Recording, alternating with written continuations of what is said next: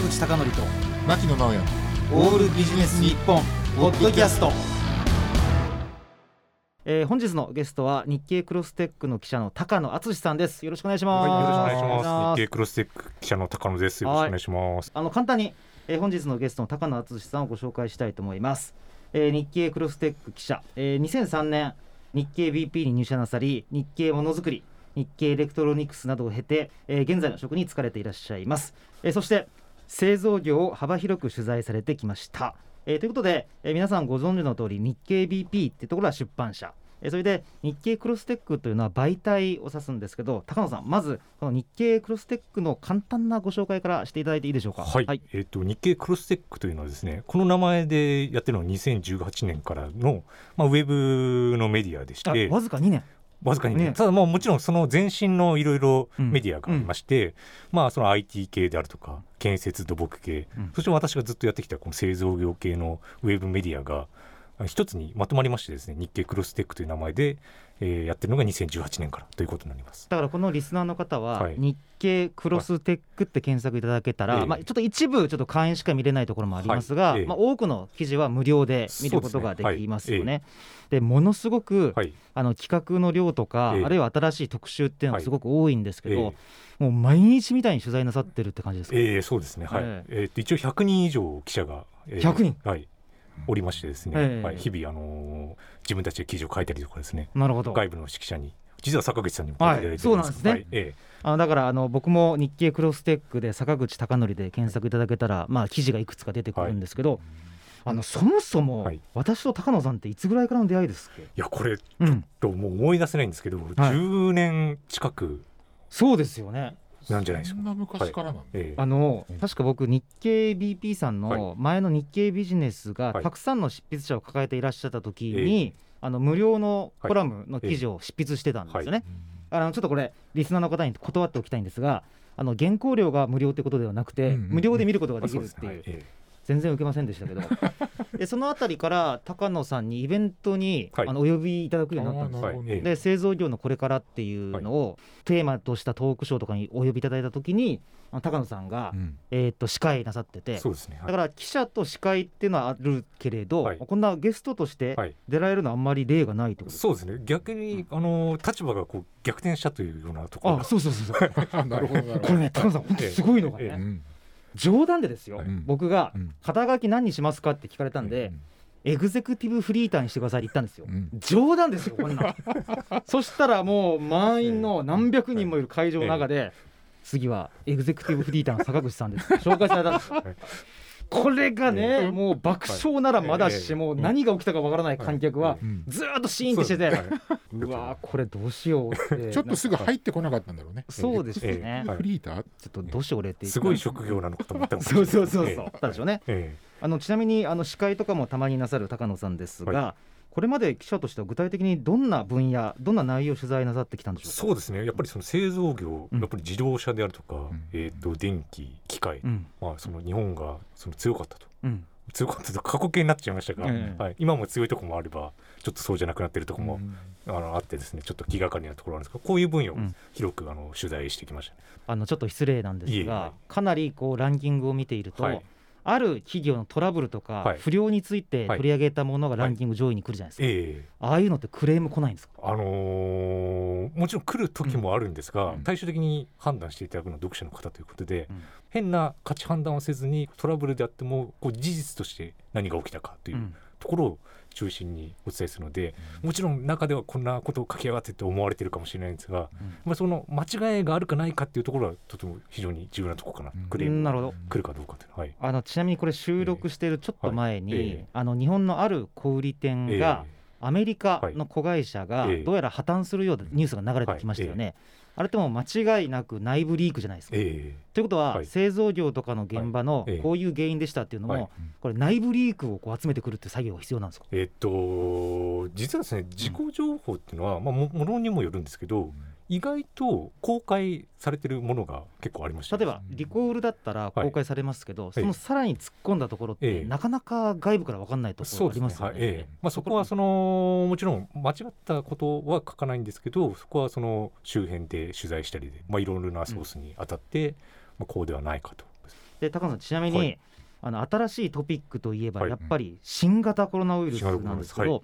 まず高野さんご自身の取材がどう変わったのかっていうのと、もう一つは取材先の製造業がどんな変わったのかっていうのをちょっと聞きたいんですが、なるほどはい。私自身の変化から言いますとやっぱりこれまで対面でやっていたその取材であるとか企業が開催する発表会がかなりリモートに移行したっていう、それあの、まあ、いろんなメリットもあると思うんですけど、はいええ。デメリットってどういうところがあるんですか、デメリット、うん。じゃあ先にメリットからいくと、場所とか時間の制約がなかったので、ああなるほど、例えばそのうん。これまでははしごが難しかったはしごのとこっていう。のうんうん、西田さんじゃね。西田さん次々はい、はい、下手したら同じ時間にやってる発表会をはしごすることもあなるほど、ね。あ両画面見ながら。ちょっとやまだや私やったことないですけど、うんうんうん。はいえデメリットっていうのは？えまあ、私特に製造業なんでやっぱり物をやっぱり触りたいっていうのはああありますそっかそっか。触れないっていうのがありますよね、はい。なるほど、はいなんかこう触ることが完全な情報かどうかは別として、ええ。なんか触ることによってなんか想起したりする内容もあるんですよね。ええはいええ。とかあるいは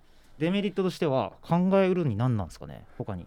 例えばガジェットとかのその B2C 向けに書いてるわけじゃないので、ん。使い勝手がどうとかってあんまり書かないんですけどやっぱりその記事を書く上でこれやっぱ使いやすいなとか使いにくいなとかっていうのはやっぱりすごい参考情報になるのでそういう情報が得られないっていうのはありますよね。使いやすさユーザビリティってことですか？あそうですね。はい。あーえなるほど、はい。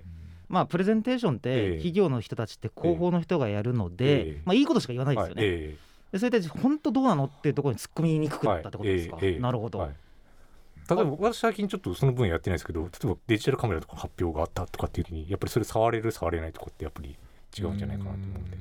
例えば、はい。スマートフォンって必ずそんなレポート出てましたよね、ええ。実際、はい。例えばバツバツ社はこう言っているけど、はい。ええ。実際やってみたら相当はい。こうまだええ。ちょっと実用化には程遠いみたいなはい。レポートであったじゃないですか,、はい。だそうか。はい。記者の人の生身で触った感覚値が記事に反映しにくくなったってことえですか、えもちろんそのスマートフォンをかなりその専門に扱っているようなメディアの方だったら個別に貸し出してもらってもちろん当然うん。触ってレビューしたりしてるとは思うんですけど、うんあのーなかなかそういう数とかも限りありますと思うし、我々の仕事どちらかスマホの使い心地を書くというよりはもう私自身もやりますけど、分解して中にどういうチップが入ってるとか、そういうのをどっちかと書く仕事なんですけどそれでもじゃあそのスマホが使い勝手がどうかっていうのはやっぱり情報として知りたいっていうのがあるけどどうしてもやっぱちょっと優先順位的にはあの下がってしまうのでとかっていうことはあります。ね。あの新型コロナウイルスえでえ在宅勤務が広がった時によくなんか昔の人脈を使ってるだけでええ。新しい人脈ってできにくいよねっていうことを言ってる人がいたんですね。同じく取材対象とい。うのもえ初めましてがはい。あのオンラインになるわけでしょ？ええ。えすごいやりにくくないんですか？あーでも何回かやったんですけどそこ自体はそんなには気にならなかったですね。うはい。んあ逆に、はい。あ例えば違う国の技術者とかにも取材しやすいっていう良さもあるんですか、えっとそれはあると思います、はうん。い例えばその海外のウェブカンファレンスがその自宅で聞けるとかですね。はいはいはい。はい。有名企業のカンファレンスってはい。初めて見た人結構多かったと思いますよ、ああそうですね。この数ヶ月。はい。えあこういうことやってんだみたいな、えはいえでかつご丁寧に多言語対応してるところもありますしね、ええ。そうか。そういうところはでい。良さもあるってことえ良さもあると思います。はい。なるほど。もう一つの,、はい。あの高野さんが取材なさってはい。る製造業がこの新型コロナでどう変わっていったかっていうのは、どこら辺に変化の兆しあるいはすでに変化したところっていうのはあります？えまあ、私はその仕事をしているところを直接見れるわけじゃないのであくまでその取材した限りでいうことなんですけどやっぱり取材先はエンジニアの方が多いんで製造業。そうすると例えば設計の方だったらあの CAD っていうツールを使って絵をねええ描いていく絵わけですすね。ね。はい。まあ、その CG を作るみたいな近いと思うんですけど、ただそれはやっぱりその高性能な例えば PC とかが必要だと言われてたんでこれまではあんまりリモートできないっていうふうに日本で言われていたんですが、やっぱりこのコロナでそんなこと言ってられないということでかなりそのリモート化が進んだということは聞きましたね。はい。それにしても、ええ。あの高野さんの日経クロステックの記事を見ていますと、え米国とかではい。めちゃくちゃ進んでるのに、あはい。日本ではもう全然いまいちな感覚があえ。えるんですが、ええ。その僕の感覚値ってそんな違ってますあいやそそういうことだと思います、うん。まあ米国はやっぱもともとみんな遠くに住んでるんでそれが進んでたっていう話だったんですけどやっぱり日本はどうしても今今もそうだと思うんですけど来れるんだったら来てっていううん。力が働いて、うんまあ、一時的には進んだんだけどまたちょっと揺り戻ったりしてるのかなっていうところはありますね。それとあとやっぱり日本の製造業でいうと、ワイガヤだとか大部屋方式というのが、なんか比較的はい、褒められていたっていうかまあ賛美されていたというか、三元主義とかええそうそう、うん。やっぱりすり合わせが一番重要だよねええ。っていうふうに言われていたところが、えなんかちょっと日本の弱いところが露呈したなって感じあえりますよね。ええまあ、そうですね。はい。でそれは高野さんのこう取材の肌感覚ではもうだいぶこう改善されてきてるってことえっですか、とその45月に聞く分にはかなり進んできたっていう感じなんですけどうん今なんかちょっとやっぱり戻ってきてるかなっていうところありますいやそうなんですよ、え紙の資料とかね、ええ。ハンコの資料とかもええ。社内規定が変更する必要があるわけですけど、ええ。あれ？7月とかになったらええ。このままでよくね？みたいええ。な流れになって、はい。だから本当にこう喉元すぎれば暑さを忘れるっていうのはなんかえ日本の良さでもあり、悪さでもあるなって感じがしますよね。うんちなみにその製造業とか含めて、はい。あのビジネスの常識っていうのがちょっと変化していく兆しって感じられることあります？あまあ、ちょっとさっきの話と関連してくるんですけどこう今までこう商品とか設備とかを、まあ、製造業の話ですね、あの収める時にはやっぱりその立ち会いっていう文化があったと思うんですけど、うん。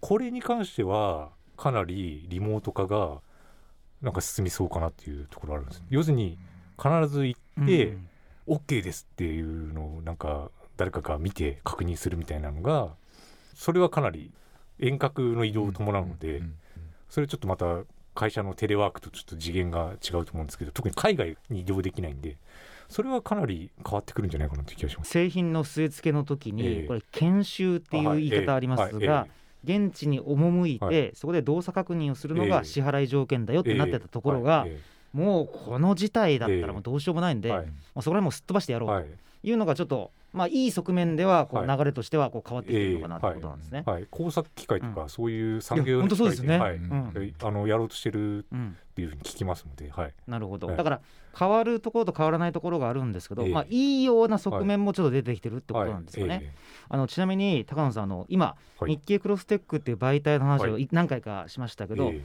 新聞にはさほど載らないけど現場の人が知っといたらすごくいいなって情報って結構載ってると思うんですね。はい。で改めえてえ高野さんあの日経クロステックのご紹介とちょっとはい宣伝をちょっと教えていただけると嬉しいんですけど。そうですね。日経クロステックその先ほど IT と建設土木と製造業が集まってっていうことで、まあ、今まではそれぞれの分野ええにうん。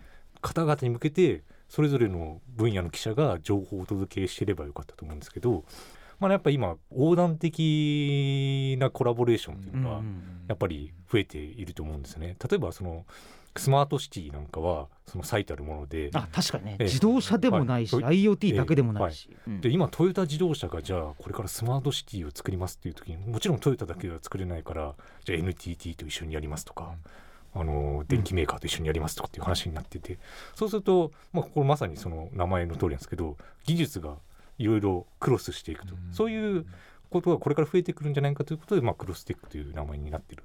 なるほど、はいええ。あのい。い80年代ぐらいから、ね一つだけをこうなんか深く絞ったようなええ。タコツボの知識っていうのはもうダメになって、えもういろんなところを横断しなければいけないっていうのがはい。言われてきたんですけど、ええ。なんかやっとこの頃になって現実化というか、はい。なんかあ本当にそういうふうな世界になったなっていうふうに思いますよね、ええはい。だからトヨタ自動車の多分敵はもしかしたらグーグルかもしれないし、ね建設メーカーももしかしたら違う、全く全然違うところが相手になるかもしれないんで、えそういうふうな知識を得るっていうことがまさにクロスという意味で重要になってくると思うんですが、えあの高野さん最後に、えはい。なんか最近あの日経 BP さんで本を出されたということで、ええ。ー、とアフターコロナ、はい。えー見えてきた7つのメガトレンドについてということなんですが、はい。簡単にこのムックはい。ちょっとご紹介いただけると嬉しいんですそうですね、はい。あのーこちらその日経クロステックの、まあ、編集部でそれこそ今言った3つの分野の記者が協力してですねいろんな業界の指揮者の方にですねこの、まあ、今ちょっとアフターコロナといって、うん。まあ、ウィズコロナというところもあると思うんですけど、